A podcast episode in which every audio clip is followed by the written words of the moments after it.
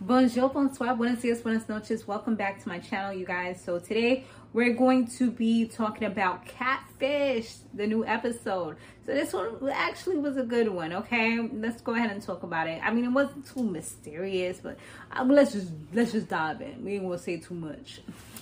uh, so Jasmine, she's 28 years old. She has two kids. She lives in Maryland, and she's been talking to this dude named Ryan. He's 31, and he's from Virginia. So she met him on a dating app that her friend convinced her to do, or whatever. And the red flag about everything is that he hasn't FaceTimed her and he hasn't seen her in person in six months. I mean, what year is this? I mean, just not doing any type of video or anything is just so far, or meeting up is so foreign to say we're doing this in 2023. Like I just feel like that's super odd. Like something has to be wrong. So from what she was saying, like whenever they're supposed to meet up, he'd be having like family problems and things like that. So he apologizes profusely and she ends up taking him back, you know, or she ends up reconciling with him and being okay with everything. So Jasmine's mother, she did reveal some some, you know, things about her past. So Jasmine's mother was on drugs Uh, when she was younger. So she ended up in foster care. And when she be and the foster care people was terrible to her, she said. You know, and that's a story from what I've seen of a lot of people. But it's like, why do people become foster parents if they're gonna be so shitty to these kids? Like, I don't understand what's the purpose, and I don't understand why it's allowed to happen. Like, is it that the kids are too scared to say anything? Or what? Like, I'm pretty sure they get visits and things like that. So it's like, how is this still happening where these kids are getting molested, abused, and just treated so pure, poorly? And why are these people even applying to be foster parents if you don't have a passion for it? Like, is it just for the check? Like, I don't know. These stuff like that just bothers the shit out of me because it's like there's no point. Like, let leave that to people who actually care, who actually can change these kids' lives and show them a better way if they've already been through something so terrible for growing up. You know, that's the reason why they're in foster care in the most for the most for the most part, you know? So, anyways, I got a little passionate, y'all. I was getting passionate. Anyway, so like I said, with her mom, she was in she was in what you call it. She was on drugs. So when she became a teenager, she actually sought out, found her mother, and went to live with her mother. And you would think that was a great thing, but it actually caused even more trauma for her because her mom was doing okay, I guess. And then at some point, she got high again. She went in her room, said she feels so tired and things like that wake her up at a certain time. She said she heard a loud thump, and that was the end of her mom. So um, she didn't really say it, but it sounds like it was overdose. Um, so yeah, I mean that's a terrible experience. She literally had to see her mom taken out of her room. She said, so I'm pretty sure she has a lot of you know abandonment issues and just other traumas stemming from her childhood you know, so many things that she probably hasn't even dealt with, but she's kind of festering and harboring inside her. Um, so uh, then she says that she, the first, she, with her two kids, the first guy that she was with, and this leads back from the trauma that she had. The first guy that she was with ended up abusing her, and she had a kid by him she didn't really heal from that, but she did call the police. She got the strength to do that, which a lot of people that have been victimized or abused, you know, they don't necessarily do that a lot of times. They just, it's just, they keep on getting beat and beat until they finally run away sometimes. So, you know, definitely commending her for being able to do, do that, especially this month is Domestic Violence Awareness Month. So it was great to hear that type of empowering story. So now, uh, following that, she said she didn't really heal from that, ends up with another guy and got pregnant again. So, you know, those are some of the traumas, and she's probably gonna get pregnant with this new guy, you know. I wouldn't be surprised. Um, but yeah, unfortunately, like I said, she's she has a lot of learning to do and a lot of healing to do as well.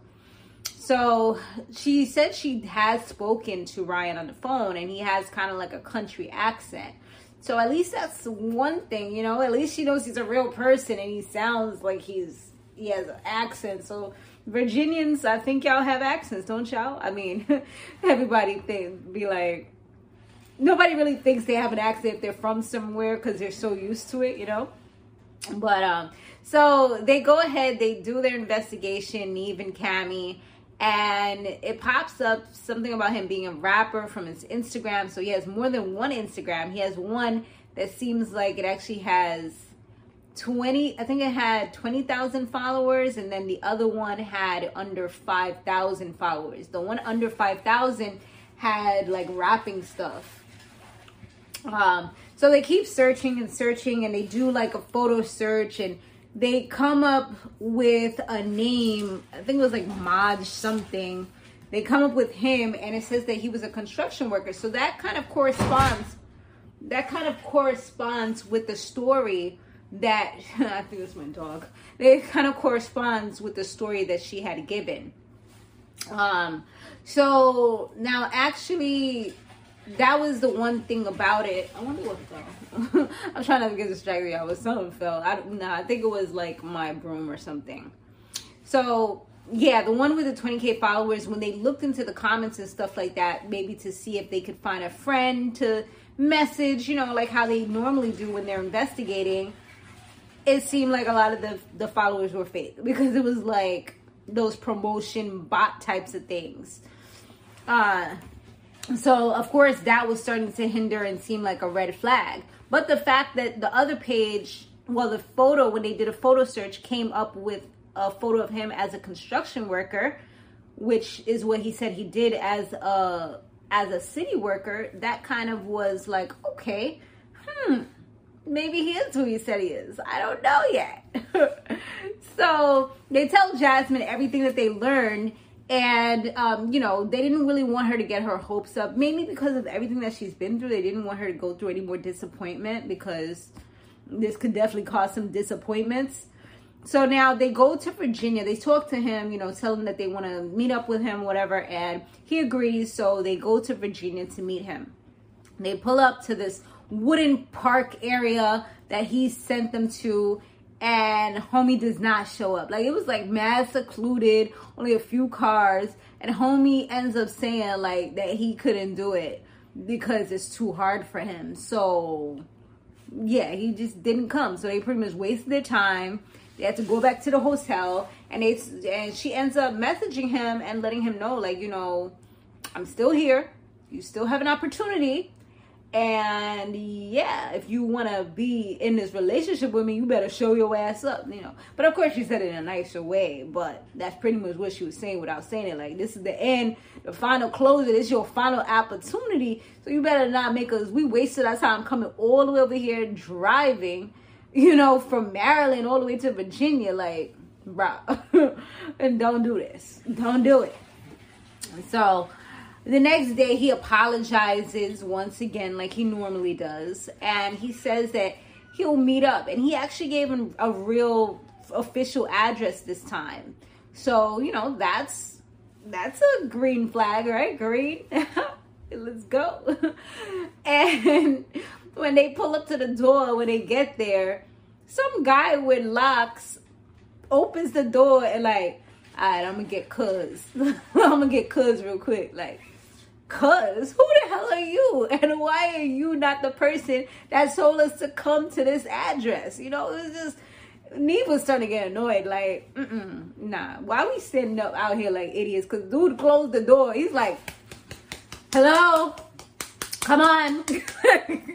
I'm like, yo, Nev, that's something I would do for real because I don't have the patience, okay, to be standing up there talking about somebody just opened the door, they closed the door, and I'm supposed to stay out here waiting for what? Like, you didn't even really tell me what was going on. Nah. Like, you gotta do better than that. so, I commend. Like, he's a funny dude. I like him, yo. He's, he's, he's a funny guy. He wasn't played any games. so now, you know, it was getting to the point where they was like, you know what, maybe we should just leave because what is this? What the is going on here, huh? What's up? And all of a sudden, here comes this all black car coming like Men in Black or something like that. come coming up like the CIA or something. You know, pulling up nice and slow, all tinted windows and everything, so you can't even see who it is. And boom, here he goes. And the person comes out, you know, they have a dramatic, the dramatic pause, go to break they come back and lo and behold it was really ryan. The face from the freaking app from the pictures from the instagram. Like this was like a shocker because we were starting to get to the point where we was thinking he was really a catfish from everything that was going on. I mean let's just be honest right? But uh yeah it was really him. He says that you know he's separated or whatever. Like the reason why he didn't want to meet up and all this stuff because he had a lot going on. He said he had family issues. His mom was in i think he said his mom was in the hospital something with his dad like i think his dad went to jail or something like that. And he said like he was actually going through uh he he said he was in a marriage and he was he's completely separated from it now. All right so i'm one of the people and I'll let y'all know this right now. Like I like to play with words because I don't like to lie, but I also will go around the truth if I need to, okay? So that nobody could ever call me a lie. You may say that I misled or, you know, I kind of, you know, whatever, but you can't really call me a liar ever. You know what I'm saying? So with him, I felt like he kind of played with words here because I never heard him say the words I got a divorce. What I heard him say was, We're completely separated now. You know, and he said that the word separated multiple times. So, what, from what I am deducing from this, I'm coming to the conclusion that you know that he's probably separated probably maybe legally you know maybe got the paperwork and all that maybe moved out the house now. He's probably still in the house, probably still getting that poom poom before. But now they're completely boom, boom, boom. And they don't have any kids, so at least there's nothing to really hold them. Maybe assets have to be separated or whatever. But other than that, maybe he might have to pay. No, I don't think he'd have to pay alimony because he said he was married four years. So, I mean, it was a real marriage. But he said, you know, separated. So that's the key word here the crazy thing, or I wouldn't want to say the crazy thing, but Nev had said to to Jasmine, you know, he was like, I bet you would have been understanding if he would have just came out and been honest from day one. And she said, yeah. But I feel like regardless of anything, she would have been okay with it. She just wants to know the truth. And she looked like she didn't even care that he was lying anyway. Like she was just okay, like let's move on. Like you're my man, my man, my man, you know? I feel like she's at a place where she's so lonely and just wanting love and for someone to see her. And he gives her that affection. He gives her that that, you know, security that she's longing for, that family life that she's longing for, that she's probably gonna end up like if he realizes this, he can definitely play on her emotions and he can definitely kind of take advantage of that, I should say. I mean, hopefully not. He seems like a good guy, but even the worst guys seem like good guys, you know?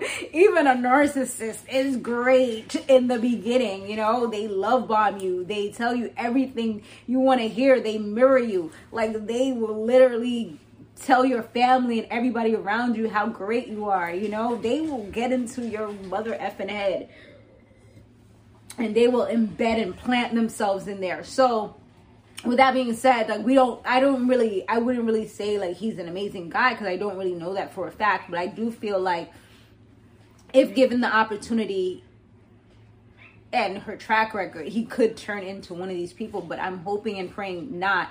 I'm hoping and praying that he is you know, a good fit for her and he is going to cherish her heart, especially knowing that everything that she's been through. That can sometimes be a good thing or a bad thing. Like when people know everything that you've been through, sometimes they can end up using that against you or knowing, you know what, I can push her as far as I want to push her because she's going to stay with me regardless. Or they could be like, you know what, you've been through so much. I want to cherish you. I want to make sure that I mend your heart and gain your confidence, your trust, and respect. So I guess we'll see if they do like any more updates in the future. But um yeah i mean he's like i said he seems sincere and in the update he said um they both you know they're still talking and they seem like they're in a good place so at least that's good and let me say jasmine got a banging body like you saw all that booty? Like girl you better go ahead.